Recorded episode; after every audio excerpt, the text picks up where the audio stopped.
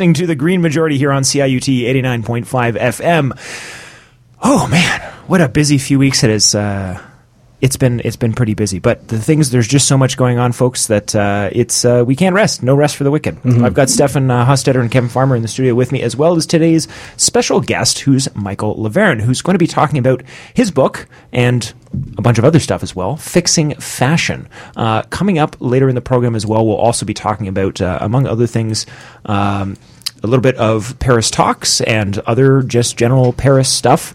Uh, there's been some really, I don't want to tease it too much, but there's uh, Naomi Klein wrote a very interesting article uh, relating some of the security issues uh, and the climate talks, which I'm very eager to talk about uh, later in the show as well. Also, a a, a a story that just sort of just seemed like I couldn't resist. Just it's it's to me, uh, which was off-planet mining bill uh, as U.S. Congress seeks to privatize outer space. So we'll be talking about that later. We also have a phone call from a listener, which is always awesome. Um, I will be repeating the call in line a little bit later as well. Uh, a bunch of other important news. Uh, but first, we are joined right here live in studio. I can see him. He's right in front of me, Michael Lavergne from Fixing Fashion. Welcome to the show. Morning. Thank you so much for the invitation.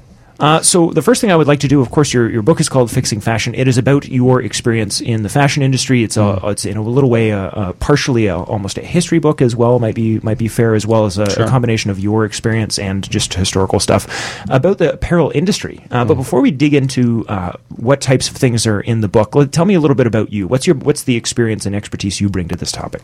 Sure. Well, um, gosh, I, I fell into the industry completely by accident. Uh, certainly had no interest or intention to uh, start running around the world for global brands and retailers and uh, help them exploit workers in third world countries and so forth. But uh, having uh, left U of T in the prime of my youth and gone off to uh, bum around Mexico for a couple of years and backpack around the region, I picked up some Spanish language skills.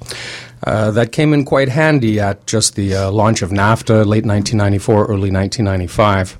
Uh, came back to Canada after bumming around Latin America for a couple of years and uh, started working with a small office here in Canada that was promoting trade and development with Spain. Uh, and I was just looking to keep my Spanish language skills up. Really had no other uh, intention to get involved in business too much. My own studies here at U of T had been in political science and international relations. Uh, and I kind of had an idea about doing something in journalism or writing. Uh, and really, it led into a, a very you know, right place, right time opportunity. Uh, an organization based in Asia wanted to set up a buying office in Mexico and had no clue about the local language or culture. Uh, and little did I know at the time that this organization ended up being the uh, exclusive buying agent for Walmart stores out of the U.S.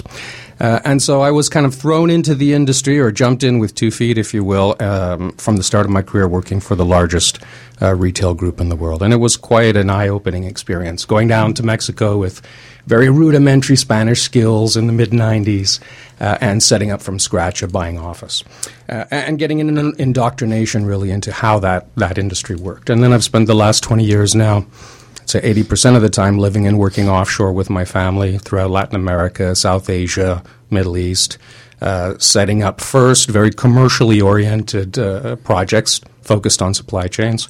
But the more and more time I spent inside the industry, the less and less comfortable I was uh, with my role in it. And of course, spending a lot of time on the ground, in country, in factories, uh, is a very unique perspective to how the industry works. And, and really, what I've tried to do is use my own experience, which is a very narrow slice of the total um, world of consumer goods, if you will, uh, and looked at the very particular social, community, and environmental impacts of the industry, how historically we arrived where we were.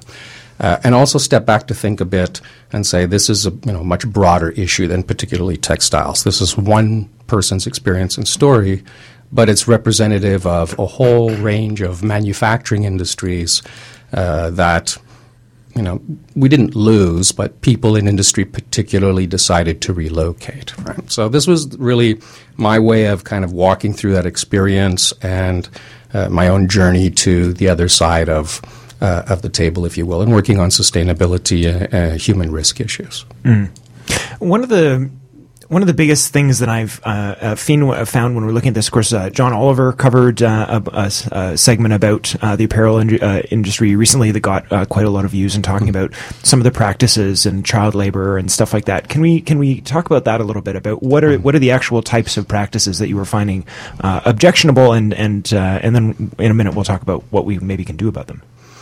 Yeah, I would say if we look across the span of the last 20 years or so, which is when the apparel and textile industries really were driven uh, wholesale out of North America.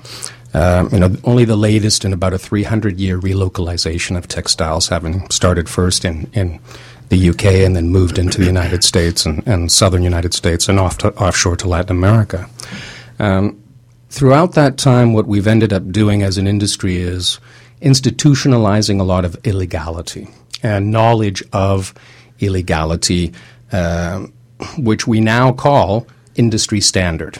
But mm-hmm. industry standard in any industry doesn't necessarily mean it's it's a legal standard or even a moral standard. It's simply one that industry has adopted. Right? It's it's the hey we all do it excuse. Yeah, it's trying to set you know as the industry did after a lot of mid '90s uh, you know, sweatshop issues in Central America, uh, tried to set voluntary standards against which they promise to behave, uh, but of course they're not beholden to any law, which is really at the end of the day uh, what will probably drive the most responsible business practices in, in terms of offshore. But the, the broad issues that we really deal with, let's say 70% of all offshore apparel factories, and I'm basing this on a pretty deep you know 20 years of experience of, of doing this for quite a number of major brands. About 70% of factories have some level of what we'll call non-compliances. Okay, now non-compliance means you don't meet either a the brand's code of conduct standard, or sorry, a or b uh, the country's law for labor, health and safety, environmental, uh, and what have you. So through the process that factories have set up uh, with brands and retailers offshore, labor auditing and social accountability auditing happens at the factory, but about 70% of facilities turn up issues that may be very minor or they may be very egregious, right? There's a broad range. But the real core issues we're struggling with offshore are typically based around uh, wages, working hours, uh, legal and mandatory benefits being met and paid within the country of production. Uh, contrary to what a lot of people think, the, the laws in most offshore locations are actually quite robust. The issue is a law on paper versus actual implementation, right? And that's often where we see, uh, you know, a lot of gaps. But as as brands and retailers audit their factories and gain this awareness and documentary evidence and firsthand knowledge, they've put a system in place that allows those illegalities to continue under the guise of continuous improvement, right? While continuing to gain a financial benefit because of these gaps in standards and, and legal practices. So this is really where we're focused on. Certainly, child labor is an issue, in very particular geographies and farther back in the supply chain, like in textiles, where most brands and retailers don't even look. But at factory and sewing level, the real issues are based around getting paid for the average 65 hour work week that you do work, getting your legal benefits, uh, and not being undercut all the time while working within a, you know, a relatively risk free environment. Mm. One of the, I think, really most interesting dynamics of that whole problem is the idea that um, there's a lot of willful ignorance. It seems at a lot of steps. There's the willful ignorance of consumers who don't necessarily want to know why they can buy a shirt for four dollars.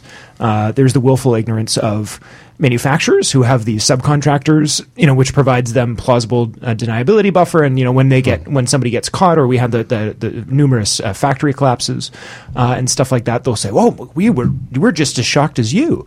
Um, and then the people in those factories, there's plausible deniabilities because you know they'll shut down and maybe move people around and stuff. So, mm. with so many problems to accountability where do we start opening a door, right? So if we, I mean, if we, let's say if we put pressure on, I don't know, just chosen at random, Nike, mm. um, and they, they still have so many buffers of sort of plausible deniability. And I think they do have a bit of an argument in that I think it's, it's true that a lot of people just really don't want to know. So how do we start to actually start dealing with these problems? Yeah, I think you're right. I mean, the way I phrase it is I don't believe that people don't care, but they often don't care to know, right?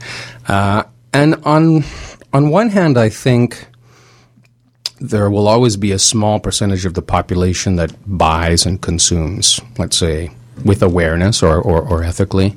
I kind of equate it also to going to the supermarket and, and buying bananas, you know, or to the pharmacy and buying my vitamins and my hair gel. I don't on my own have to question the legitimacy of the supply chain, the safety and health of those products, because there is a regulatory system in place to ensure everybody's playing by a level playing field and that risks are managed for the benefit of consumers. And the responsibility rests with the people who put the product on the marketplace, right?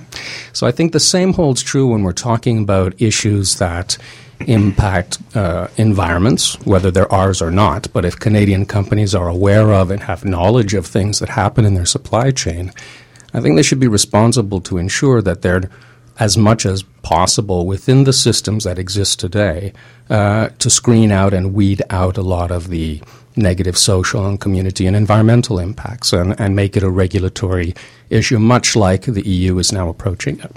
Mm.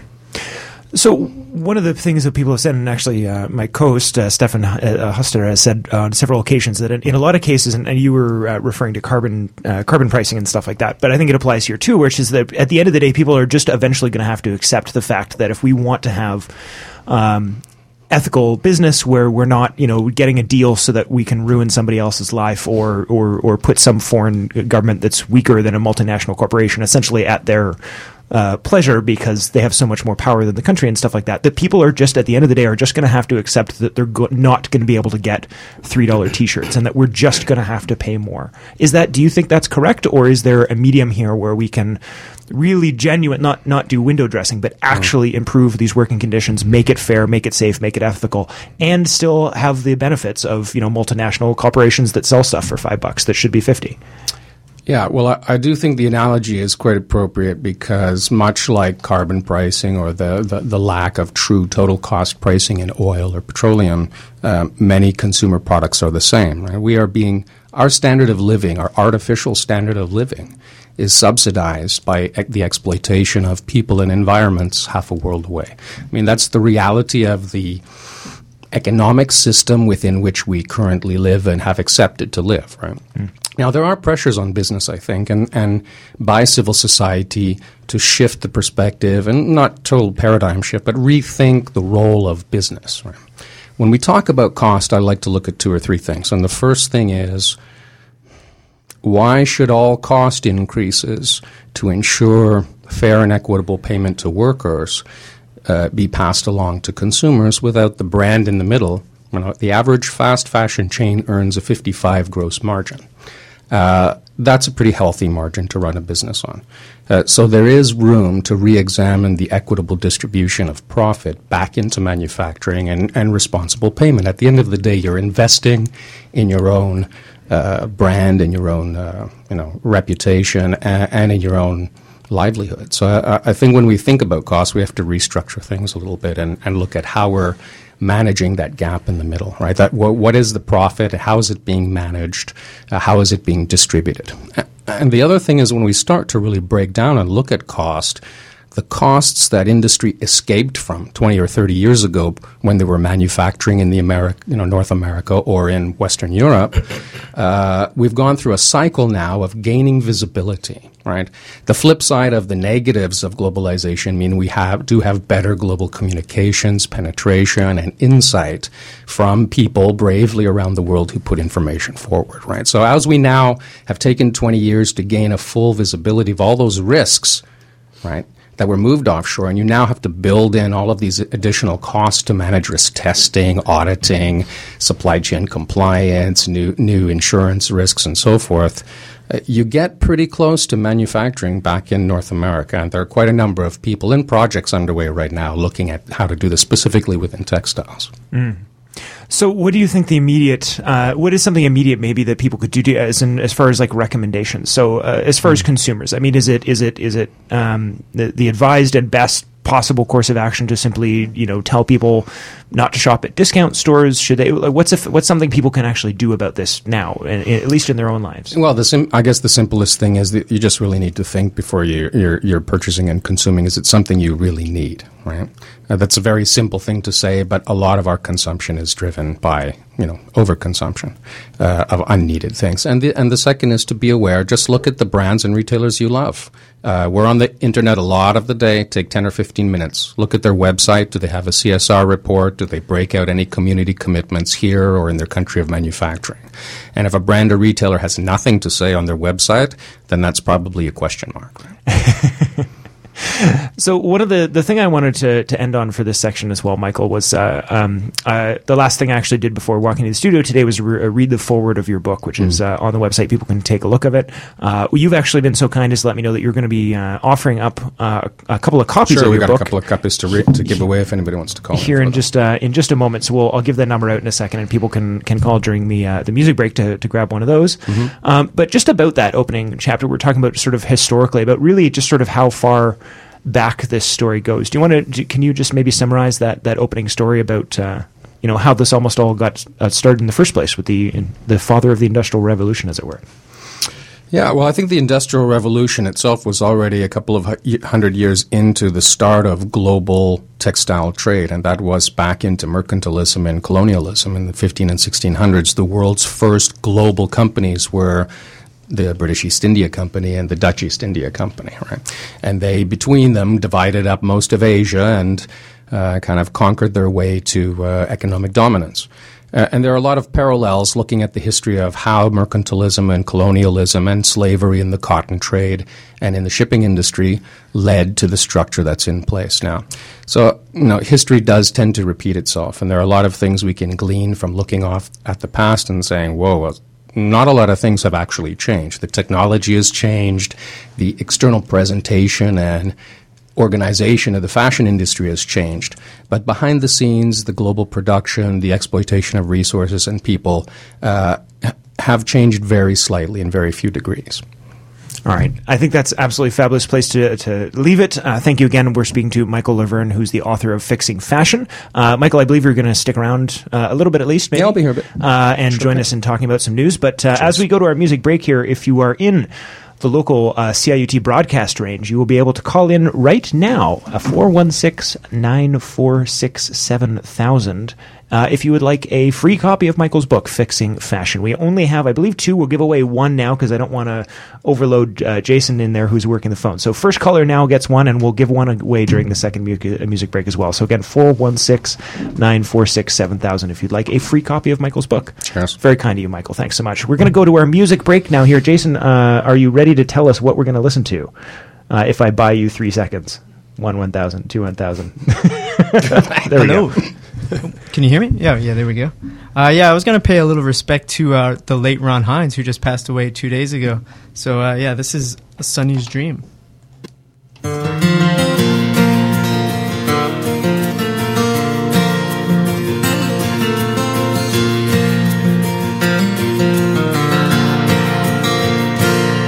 Sonny lives on a farm on a wide open space you could take off your shoes, and give up the race. You could lay down your head by a sweet riverbed. But Sonny always remembers what it was his mama said. Oh, Sonny, don't go away. I am here all alone. your daddy's a sailor who never comes home. All these nights get so long, and the silence goes on, and I'm feeling so tired, not all that strong. Sonny carries a load, though he's barely a man. There ain't all that still he does what he can. And he watches the sea from a room by the stairs, and the waves keep on rolling. They've done that for years and for years. Oh, summer, don't go away. I am here all alone. Your daddy's a sailor who never comes home. All these nights get so long The silence goes on, and I'm feeling so tired. Not all that strong.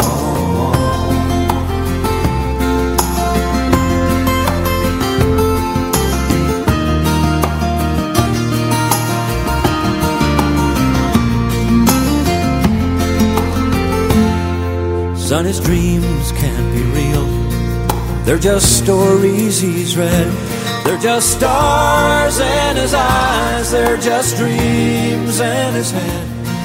And he's hungry inside for the wide world outside. Come back in. And, And we're alive here on CIUT 89.5 FM. You're listening to The Green Majority. I am your host, Darren Caster, sitting in the studio with our guest from the previous section who's going to stick around and uh, pro- might throw a couple comments in, Michael Lavergne, Kevin Farmer, and Stefan Hostetter also in the studio. Uh, I also want to take this opportunity to mention uh, just quickly before we get into some uh, some vote for the new submissions, and we actually have a call we're going to play from uh, from a listener as well.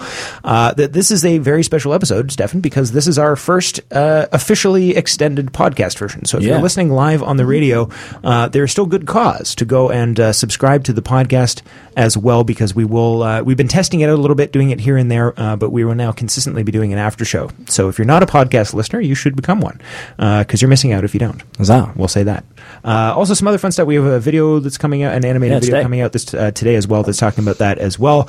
Uh, so that'll be on the homepage of greenmajority.ca. There's a whole bunch of stuff. Numerous reasons, many reasons uh, to go to greenmajority.ca. One of which, which I will, uh, I'll let Stefan start with one of them as well, was vote for the news. Mm-hmm. Um, so, what uh, do you want to start with? Maybe the Exxon. Sure thing. Uh, so this is the ongoing story from from uh, about the heat is building on Exxon uh, from for their climate lie, basically. Uh, and I, I mentioned this a bit last week, and I think it's it's it's it's still going, and I'm still I'm still impressed. I, I remain impressed that this that this this story still has legs. Of course, it is the uh, is the fact that Exxon, and it's in the in the article itself, it, it calls it perhaps one of like the most like world changing lies, uh, or like the most world destroying lies, uh, in which Exxon basically knew about climate change in the mid '70s. Really, actually, as as Kevin mentioned last week, like really knew exactly. They they were remarkably accurate at what would be happening, uh, and then just basically said, "Eh, what if we didn't do that and made billions of dollars instead?" Can I can I read my favorite quote from the Yes. article about that? Okay, so th- this was a I, uh, this is a quote from uh, uh, a congressman, I believe. Uh, uh, in the U.S., of the U.S. Securities and Exchange Commission, uh, referring to the investigation of ExxonMobil's financial disclosures. This quote is awesome. Quote: Security laws are very clear. Corporations can lie, but they cannot lie on their security filings. End quote. That's Business as usual. Yeah, exactly. That's awesome. um, and and so I think the part of I want to I, want to bring back to this is, I guess, is actually just the sort of, it's. I, I, want to know what our end game is here. Like, what what is the best case scenario of these probes? We get Exxon to admit that they that they lied. Uh, they give us a billion dollars, which you know is probably about you know one percent of their of their net revenue for uh, in you know for the quarter, and then and then they carry Also, on. also less than one of well, the value of the damage they've done too. I would argue. I would argue that number is much much higher. Oh, I don't think. Well, I, I don't. I, I, I think you could basically public. You could basically take the U.S. government could take over Exxon and just make all the money Exxon is making for the rest of the time Exxon makes money, and it still would not cover the amount of damage that not dealing with climate change thirty years ago. Can we start? Uh, and there's no chance it will happen, but just because it will make so many people's heads explode, can we start uh, hashtag uh, nationalize Exxon? Well, are they just now the poster child for this, though? I mean, what makes them any just because they're more egregiously worse than the majority of other of the majors? Well, I think that's what I find so interesting about this is that is that if would they be let off if they just hadn't done the research? Like if if if, if everyone else was telling them, but if they just hadn't done the research themselves, and I know they you know they technically you know they did lie in specific guidelines, and, and maybe that's what the change that they broke the law by not actually disclosing this information. But when it comes to corporations just not being honest about the damage their product does, that's every corporation ever. Just, so let's let's set, set some legal precedent and go after global arms trade. Right? yeah th- th- so that's that, so I, I i'm interested to see where this goes uh, because like you know we had BP just basically destroy the Gulf Coast, and we got a couple. We, you know, they got a measly sum. They, all the headlines were largest record ever, and then the more you read into it, like they got a massive tax break for giving the money to. Like it's like we destroyed the Gulf Coast and then got a tax break for the money to help clean it up. Yeah. Like I just don't. I have no faith that this that any like I, I like that the problems are happening. Keeps in the news. Keeps us talking about it. Sure, uh, but I just do not think that the federal that any government has the ability to make Exxon pay enough money to make this valuable. Uh, I like to. Hi, everyone. um, I always like to remind everyone of a quote from Ray Anderson, which is that corporations will behave as badly as the law allows. Full mm. stop. They will. They'll just do it. Yeah. And to human ex- nature. Yeah. Well, and to the extent though that people might want to make the argument that those that um, those those sorts of nefarious optimizations of their their uh, process come be, are being imposed on them by legitimate competition in the marketplace to the extent that that's true, I mean, then there's a role for government for regulation. Yeah, you've, you've actually just done the best argument ever for regulation. You're like, great, we'll just raise the floor so everybody has to follow exactly. it, and, and yeah, problem solved. And What's don't let argument? me don't let me forget you said that because I want to make a comment about that, and I'm I'm, I'm old. Mm-hmm. Um, but the other thing too is that, it, and we know it's not just only uh, the needs of being competitive in the marketplace. There's a lot of simply pathological acquisitiveness in corporations. And they, it's not simply that they're trying to outcompete. They're also trying to, they're just being greedy and takers. And, and, and again, there's a role for government in that. There's a role for, there's a role for regulation and, and, and audits in their practice and, and a role for like actual labeling that, that covers, you know, more than just, you know, cursory comments on the ingredients that are in our products, but, you know, some sort of rating system that says, how sustainably was this produced? How ethically was this produced with regards to you know the exploitation of, of people and the environment and so on?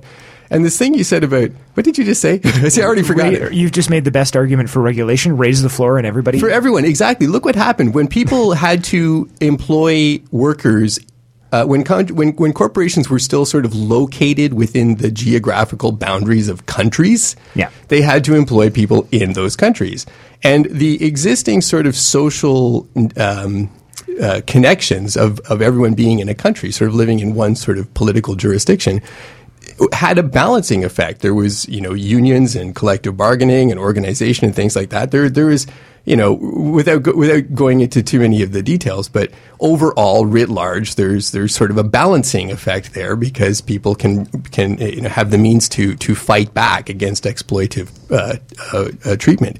Mm. What did what did they do? They negotiated all this, and the, here here come the scare quotes: uh, free trade agreements that let them flee these national boundaries.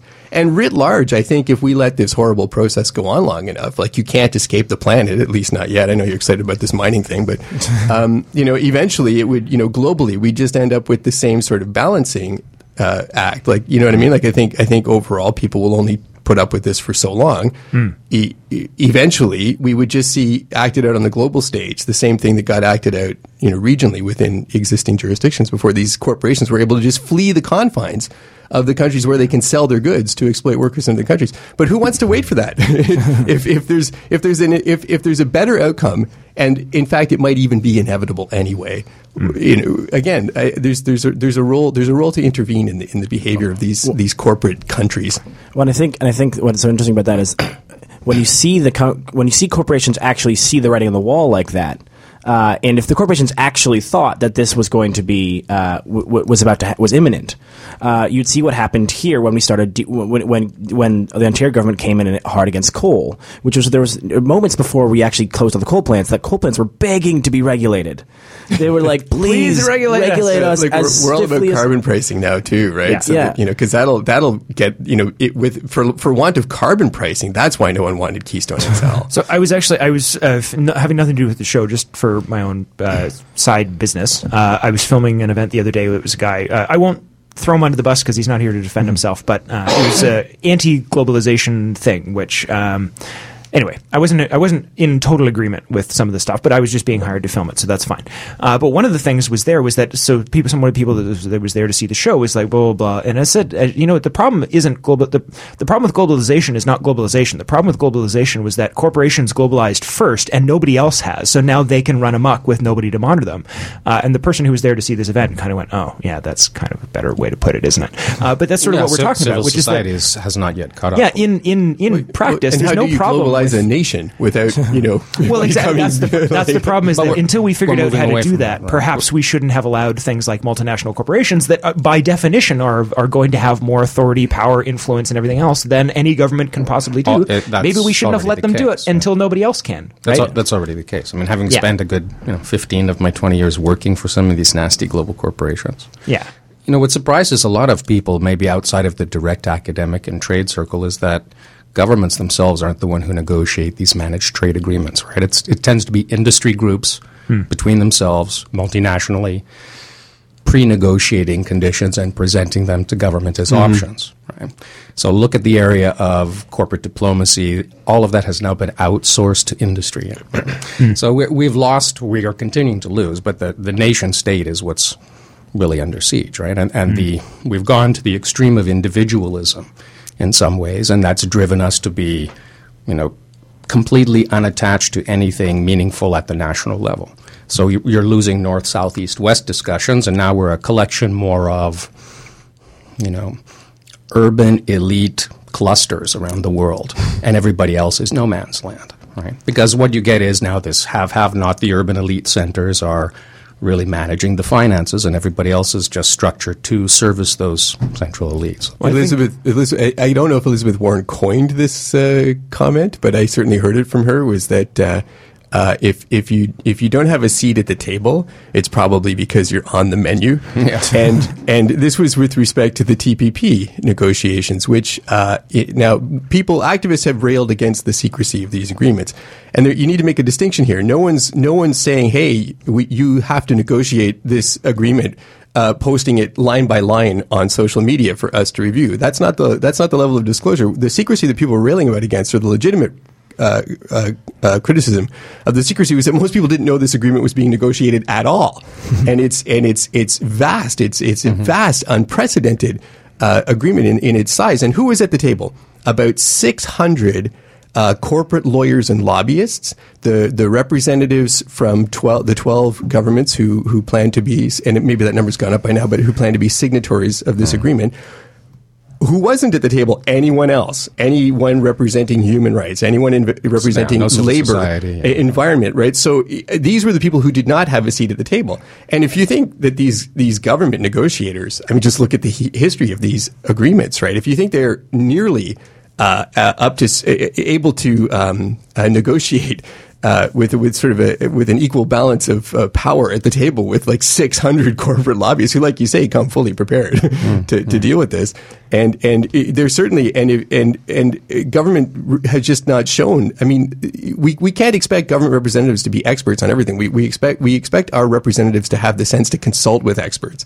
And and for and to that extent, if you're going to go to and sit down with 600 corporate lawyers and lobbyists from the biggest corporations on the planet uh, and not bring experts in environmental uh, issues and human rights issues and, and, and labor issues and things like this. Well, it just I, I agree I agree wholeheartedly with that comment. And everyone else is simply on the menu at that point. All right. Uh, before we get to uh, too close to our second music break, I want to. We had a perfect segue there, actually. Uh, before we get too far away from it, I want to play to uh, the listener call who had a comment uh, along similar lines. So we'll play that and we'll come back. Uh, just a quick call from one of our listeners. In case uh, you would like to do that, I will tell you right now as well.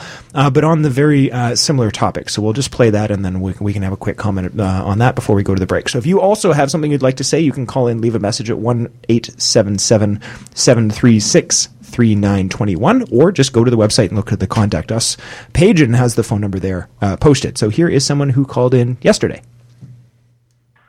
Hello, Green Majority. My name is Mr. Mirza, longtime CIUT listener here, who is hoping to no longer lurk in the shadows. You're right, the world has gone bonkers. In my humble opinion, communities have misappropriated their understanding of value. As in, what is valuable to us as individuals and as a collective, and why? Do we like to eat? You bet we do. Do we also need a hundred million products and services streaming to us at all times? Right this second. Should we sacrifice our natural bounty and abusively gather resources to meet those needs? Um, we have already altered the way we measure value in a way that one day I fear future generations will look back on this as a fault of grand proportions. Everyone needs to eat, to drink clean water, to be safe and sheltered around a community that helps them grow and feel fulfilled. Can we provide this indefinitely, given the present structure of our economy and growing population? Who cares? Let's just do what we can right now and let someone else worry about it. No. Sustainable design and a holistic approach can do a ton to help us get back on track. But, and, oh, wait a minute. Well, what do I know? I'm sure there's a PR team out there somewhere that can keep everyone much better informed. Anyways, thanks for the time. Cheers. All right. So thank you uh, for the call. And if you would like to call, uh, again, the, the information is on the website on the contact us page, has the phone number. Um, but yeah, I mean, just generally um, talking about that idea of uh, the people, you know, want to, uh, I think, want to ask these questions and then are very easily distracted when something comes along. Uh, you know, I'm very interested. Ooh, a two dollar shirt. You know, it's very qu- very quickly uh, sort of goes out the window uh, on that as well. So thank you for your comment as well. And if you'd like to comment, you can do that too. Uh, we're going to go to our break in just a moment as well. Um, and what we're going to talk about when we come back, I just want to um, I want to spend a little bit of time on as well, which is the of course COP coming up.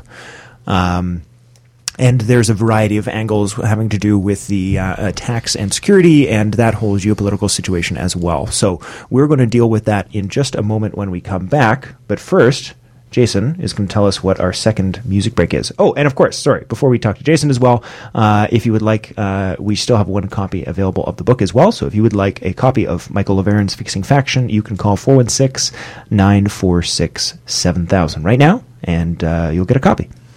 Jason, what are we going to listen to?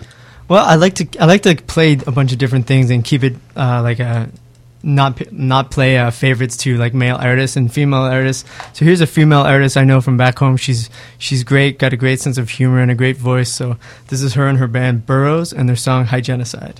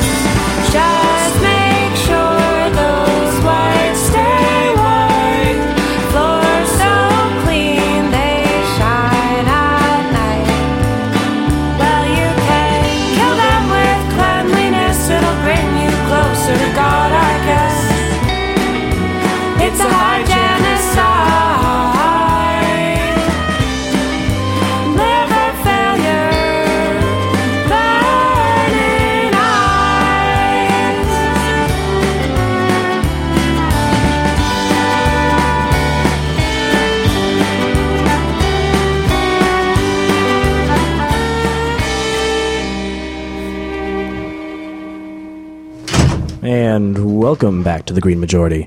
This is Stefan Ostetter pretending to be Darren Geister.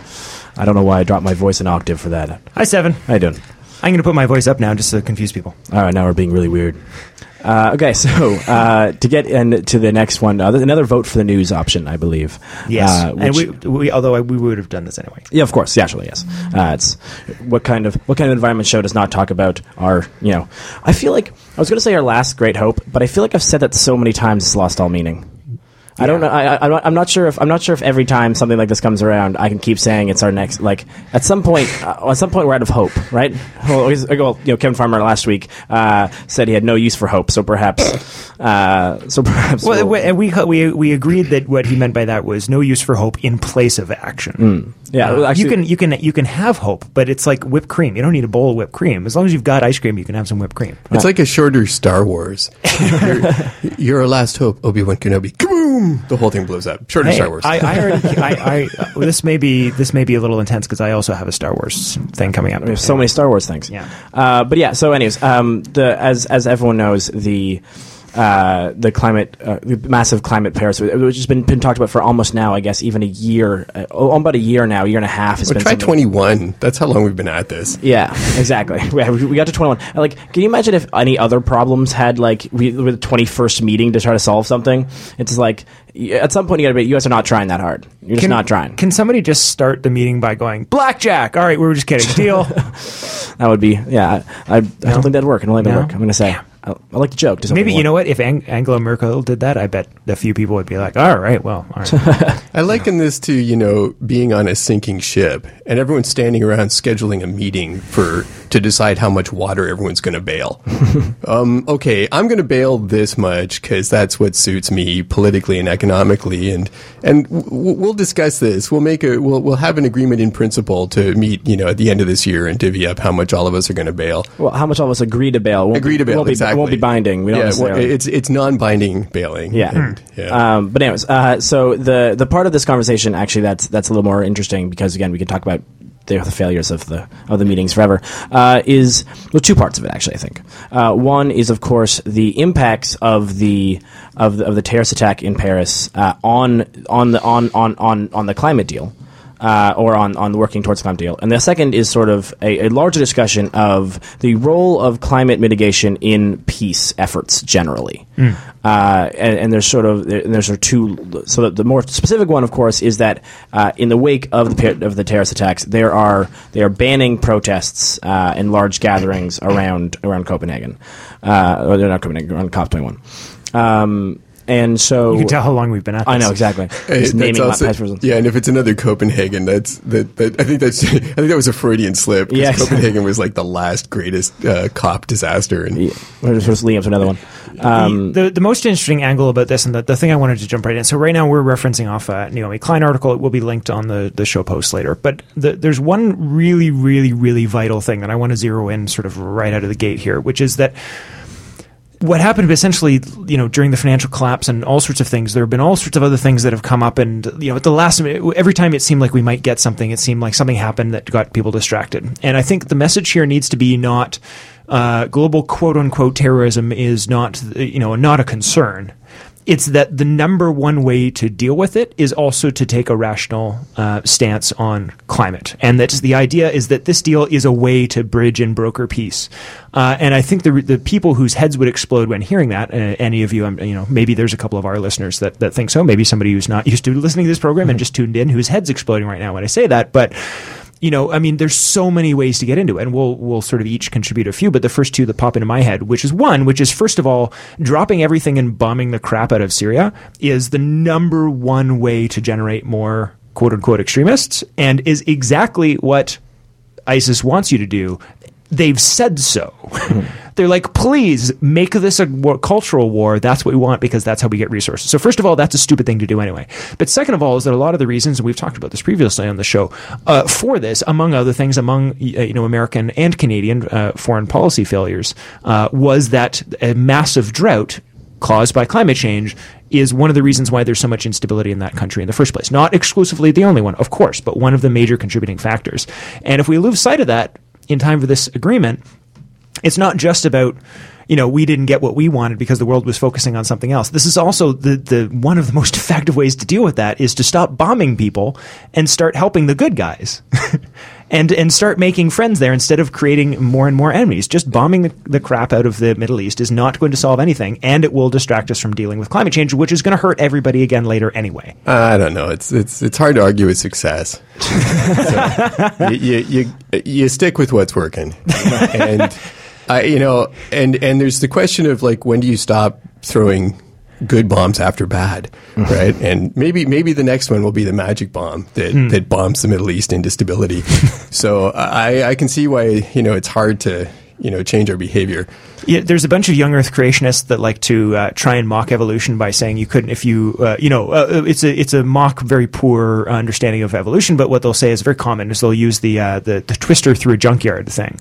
Uh, say, well, you know, you're, what you're telling me is that if I run a, a twister through a junkyard enough times, eventually afterwards it will have built a completely perfect uh, 747. So aside from the fact that that's a silly way to describe evolution, it is actually exactly largely the same people who would make that argument who were saying let's continue to bomb this part of the world. It's like, well, that's the same argument you're making. You're actually saying if we keep bombing this place, eventually we'll get a different result. Syria was kind of a perfect storm for what you're talking about.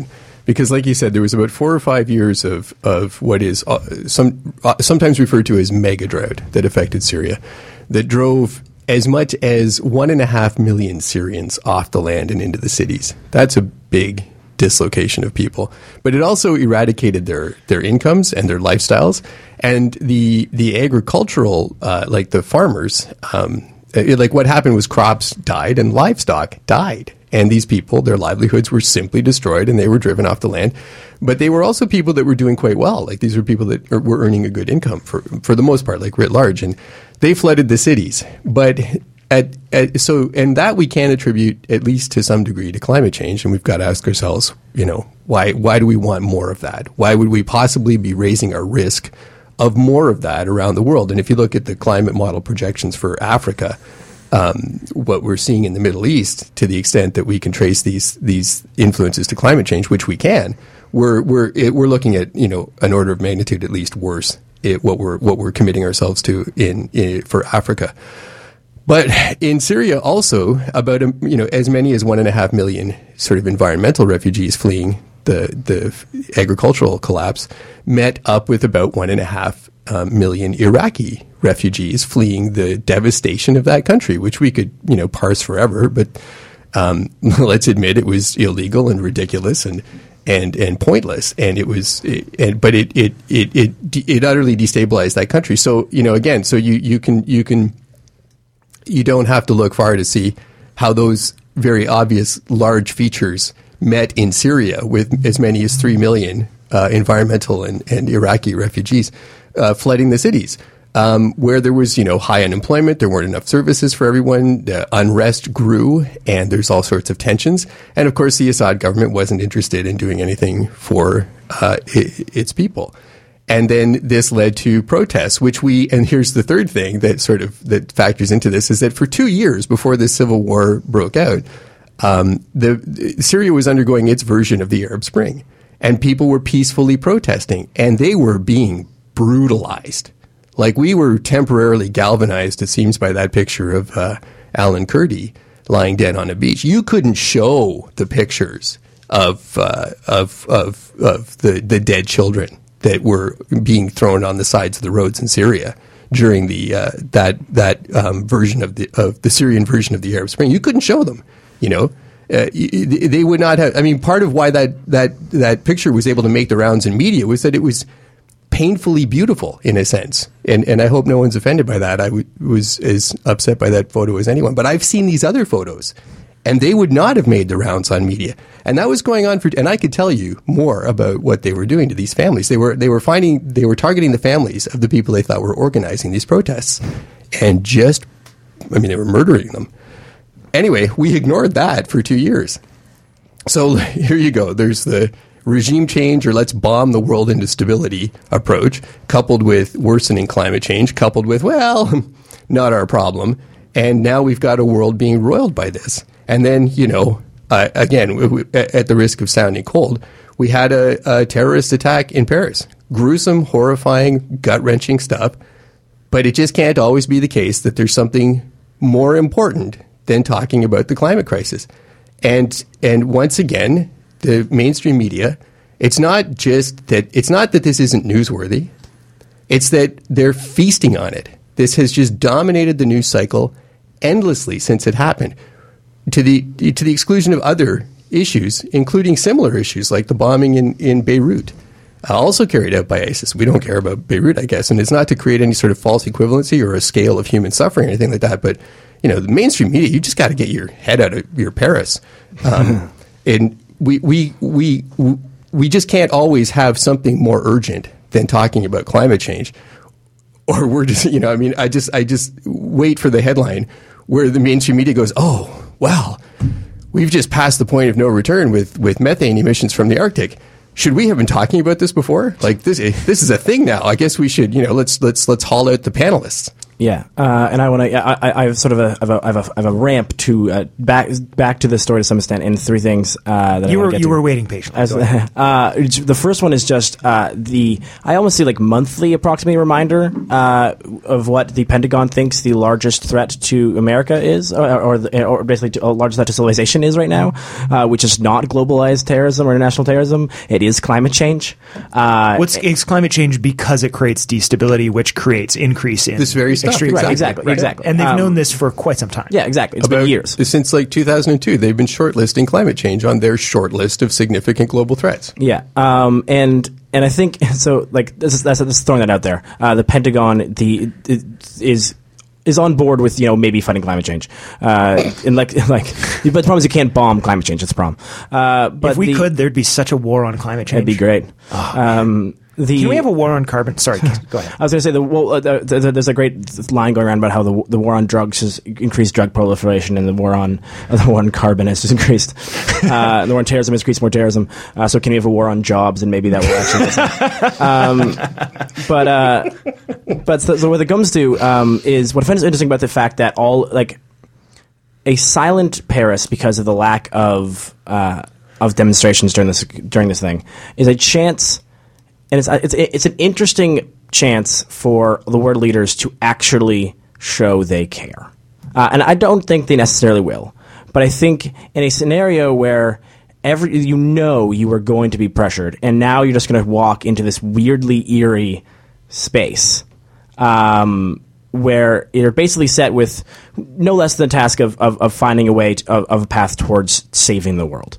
Um, it, without that sort of pressure, it's like, well, what you guys can are, like? Will you step up? Is really the question, and I, I it's, it's it's an interesting position to put the world leaders in because they're not going to be they're not going to be sort of be, running into protests every day.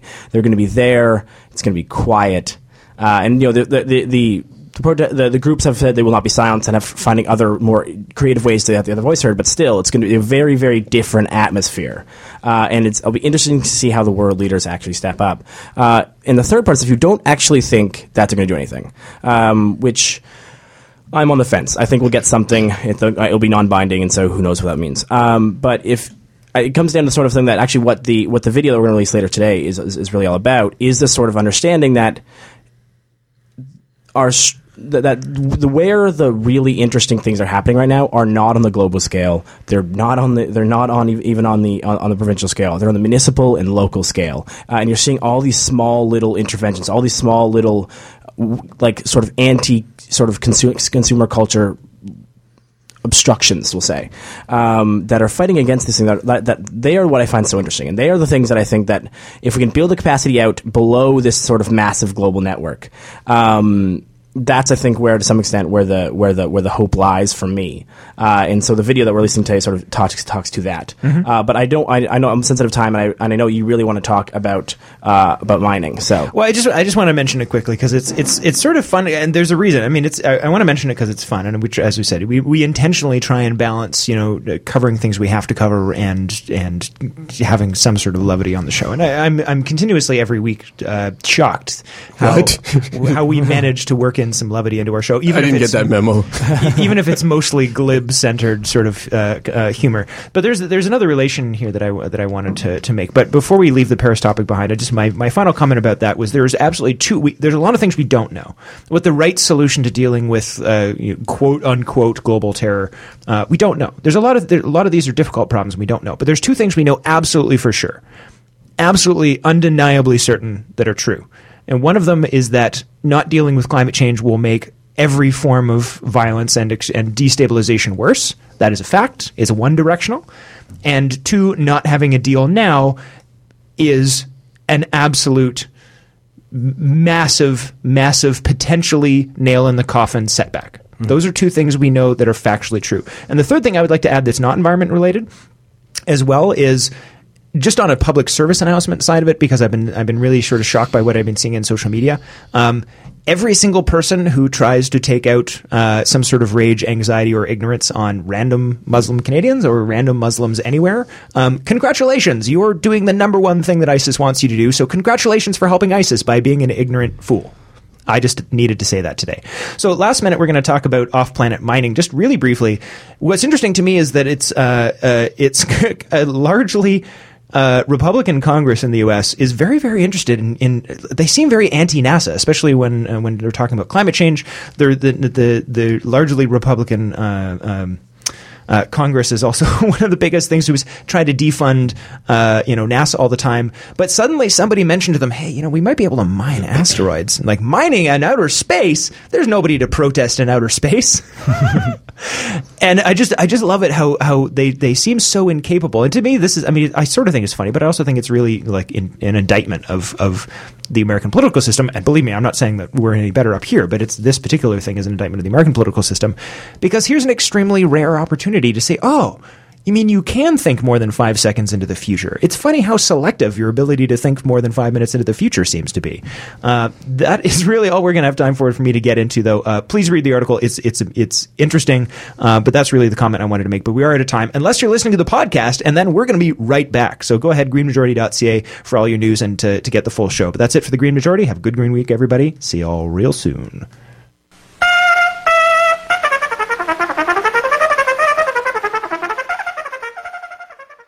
Green Majority program is also brought to you in part by some of our awesome members. Keep in mind, if you would like to support the climate cartoons and some of our other uh, non radio activities, you can uh, support us by becoming a member. So uh, go to the homepage, there's a button that says, How can you help? There's a number of things you can do that are free. And then you can also become a member. Uh, that would be great. And uh, yeah, we'll talk to you in a second. Woo.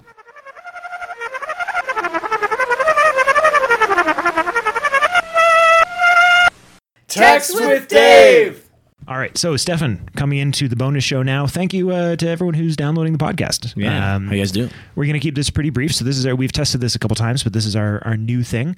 Uh, we're going to experiment a little bit with what we do in the bonus show to some extent. Um, so if you have any comments, thoughts, concerns, uh, if you don't like what we're doing, but you enjoy the additional content and have a better idea, well, then go ahead and tell us.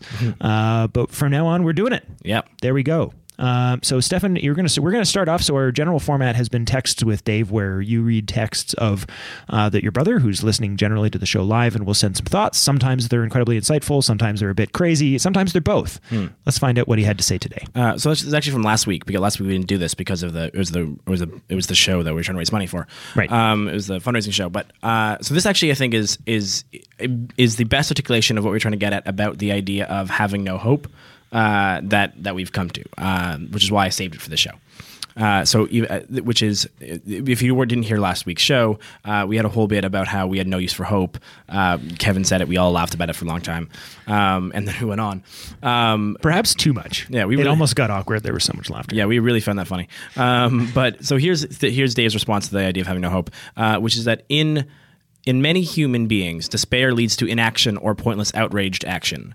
Uh, so it's not so it's not hope that is useless, but the idea of the inevitable flow of progress, which is not hope, but, na- but naivety, naivete Naivete.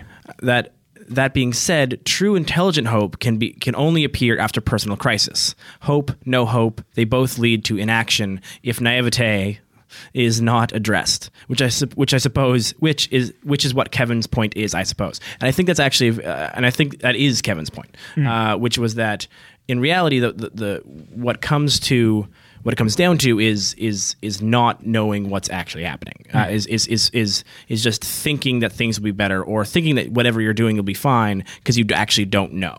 Uh, and, and and it's sort of speaking to the power of. Of, of knowing what's happened, like of, of, of knowledge, of, of, of understanding the world, of, of paying attention, uh, i- is is is whether and what that level leads you to is is is what's actually important. Not say not you know blind optimism is as useless as blind pessimism. Right. Maybe just open your goddamn eyes. Uh, so I have a I have a hell of a not a segue is not the right word, but I'm I'm I'm going to take us on a little really brief journey. All right, let's do it. Uh, so. It, and it, it, it is in a, way- in a way answering, uh, adding to that comment. I mean, I, I already said that you know, with the, really the point there is not to not hope. It's that don't don't think that hope is doing something. Don't confuse Right. hoping for doing stuff. Right.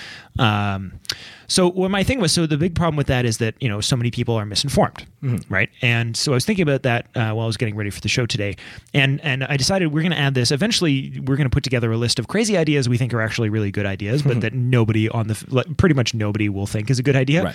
even though they are. Um, we have a few of those already. We even you and I have talked about, but here's one for today. So problem is people are misinformed. Big problem. Part of that problem we talk about repeatedly on the show is that the mainstream media is basically a few giant uh, conglomerates, people who are generally rich and generally conservative minded and generally donate to conservative uh, campaigns, as we saw during this most recent Canadian election, where uh, something like 140 newspapers across Canada all printed a giant ad on the front page saying "Don't vote for Justin Trudeau," as if that was news and Well- not one rich dude who owns the newspaper's opinion man. Well, to be fair, they also that they ran the ad. They also then all post media organizations supported the conservative government. Um, and the most interesting thing about that ad is they changed the ad depending where they were and who they thought the actual biggest target was. Right. So in some of the places where it's more NDP focused, it was don't. It was that a vote for Liberal or the NDP will cost you. Right. In some of- other places, it's just Liberals. They Yeah. they, they targeted that for the space. Uh, but yeah, well, like yeah, what's ridiculous about this is like you put a gigantic ad for the conservatives on the front page of your newspaper, and then inside of it is also your just written, not paid for ad for the conservative party. Yeah, you've just admitted you're not new. So here's my insane sounding, but I will stick by it solution, All right. Stefan, uh, unless you talk me out of it by the end of this Okay. bonus show. Um, so, you know, an immediate knee jerk reaction was something's corrupt, nationalize it. Nope, that's terrible because the entire role of the media is to keep an eye on powerful right it's it's the way it's transparency so we can't have government having their hands in in the media either but clearly this corporatist based media is also not working here's my crazy idea for the day you'll you'll vet for me right now stefan Right. What you actually do is you mandate that as something that is required for a functioning democratic society that the media must exist but that neither government nor corporations should have their hand in it uh, that have an overdue amount of influence on it you should make a law in canada requiring all news organizations must operate as not-for-profits Uh, how would they still get their funding? Uh, they would do that uh, through a variety of means which i have yet to work out Okay, because I, I mean, I do actually have a partial answer to that, but that's that's a rabbit hole. Let's just stick Right. at the meta at a, as, at a conceptual level. um, I think Assume I had a plan that made that work. Right. Um, I think that's. I don't know. Uh, I think like what then like I think there's a lot of like not for profits don't make a lot like really I, I kind of post media and media makes so little money any like news makes so little money anyways they're practically not for profits already like we're not you know But ex- except for the fact that 400, you know, newspapers can be owned by one guy, Well, giving okay. you the illusion of a, of consensus when it's just one person who told their reporters to say something and it's printed in 400 newspapers, and then everyone think, well, everybody's saying it, it must be true. Okay, so that's a different question. It's a question of of, of how of how of how um, uh, of who can own media, uh, or, or or if or if media should respond to a board, a larger board, or, or whatever. But I, I think there's, but I think there's something to be said also about about public public broadcasting. You know, in that a truly arm's length public broadcaster can do can do one like no one's going to accuse or well people probably will everyone will accuse but people are idiots uh, that like you know the CBC was in the hands of Harper during the time that Harper was you know cutting all their funding uh, I think there's I think I think a He was doing his best. yeah, but I think a public broadcaster can do a uh, can can can can be very powerful and very. Uh, so I'm not sure if Uh, I'm not sure if there's that. I, like, and again, so much of the, a lot of news, it, I don't actually really care if it's a for-profit business. You know, uh, sports news, who cares if if if, who's paying for that? Uh, you know, we, we let Rogers own the team and the news. That is literally what's happening right now. They own like it's like it's can you imagine like it's it's ridiculous. Um, and, and like you know, entertainment news, who cares? Uh, But again, it's uh, like so should we have actually interestingly perhaps the most perhaps the most interesting and who maybe this is mis- the solution to I had a conversation recently about um, about foundations in the United States which are foundations entirely based around uh, just funding uh, internet funding independent research and funding independent journalists. And they basically would do a ton of research they'd find a story and they'd sell it to a major a major thing. And that's and they just, that's what they did. They were just independent researchers they would like track down stories and and then sell them to major outlets to, to break basically. um, and I think that's I think if you if we really I think newspapers should stop just endorsing candidates. Like let's just, just get rid of that altogether. I think that's just stupid. Um, and um, and then and then have like if you have a strong enough fan, like core of independent researchers that then use for profit news to sort of get their voice out there, I have no real issue with that. Um, I think that there's you know, it's it's ridiculous that Post Media owns eighty five percent of the newspapers you're going to read. It, like that's that's terrifying. And you know, if the only and really the only alternative that is the Toronto Star, practically, it's like it's which you know again has its own faults. So it's we're not we're not living in a in a bastion of great uh, of great of great massive me- media. In, Um, in fact, uh, if I can just uh, stick in as well, there was a there's a organization, uh, maybe Journalists Without Borders, Mm. but I, don't quote me on that. Um, there is an organization that assesses a global organization that assesses media freedom across the country, and can, many Canadians I think would be very shocked.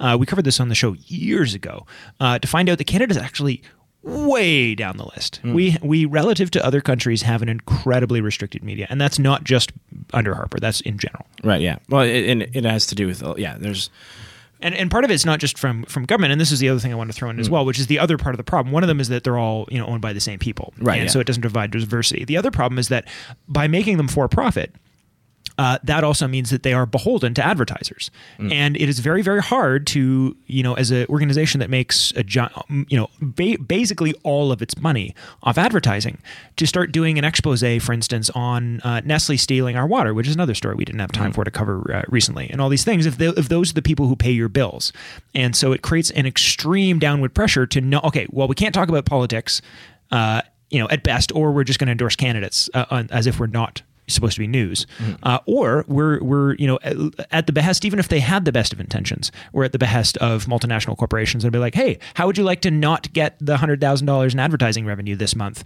Uh, maybe you shouldn't publish that expose about us. Uh, I think these are serious problems for our democracy.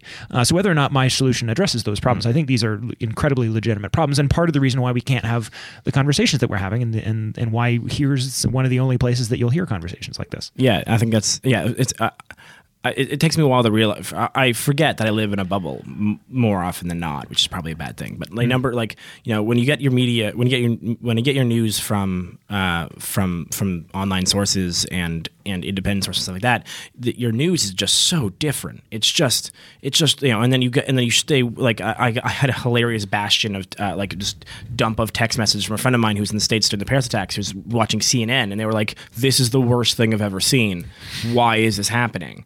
Um, uh, and, and, and but meeting the, the media coverage is not well, the events obviously were also awful, but like in that sort of like the way it was being covered is just or like whenever a plane goes down, watch CNN lose its fucking mind. Like it's just you forget. You forget if you're not paying if you're not tapped into sort of you know cable news shows that you're you're living in a weird bubble of getting your news from like r- relatively small sources. And it's a it, and it's it's you're, you're it's hard to really assess exactly how to fix that Well, I think that's a good place to wrap it up. Uh, so, as a as a as a place of wrap up, Stefan, I'm going to see if you follow my uh, Simpsons reference here. Right. See if you can follow along with me on the fly here, uh, which is that uh, you know we can. I feel like we can agree to disagree about my solution for the media. I don't agree to that. i didn't know the line but i, I, I You're supposed to say neither did I. neither do i Damn it. All right. Ste- Sorry. Stefan fails this week. I failed. Uh, but you know what I'm going to do? Uh, vote for the news is up. I'm also going to put a poll up. Uh, Oh, cool. Whether whether or not people like that idea. If you're interested, if you want to put your opinion on that, you can also add a comment. I'll leave it up there. There- Hmm. On the vote page of our home site today, there will be, uh, until next week, we'll leave a post. Uh, do, what do you think of forcing uh, media organizations to be not for profits uh, as an idea? We'd love to hear your comments, and you can come into the vote page and vote along with Vote for the News. Other than that, have a good Green Week, folks, and uh, thanks so much for listening. Yeah, thanks for listening, guys.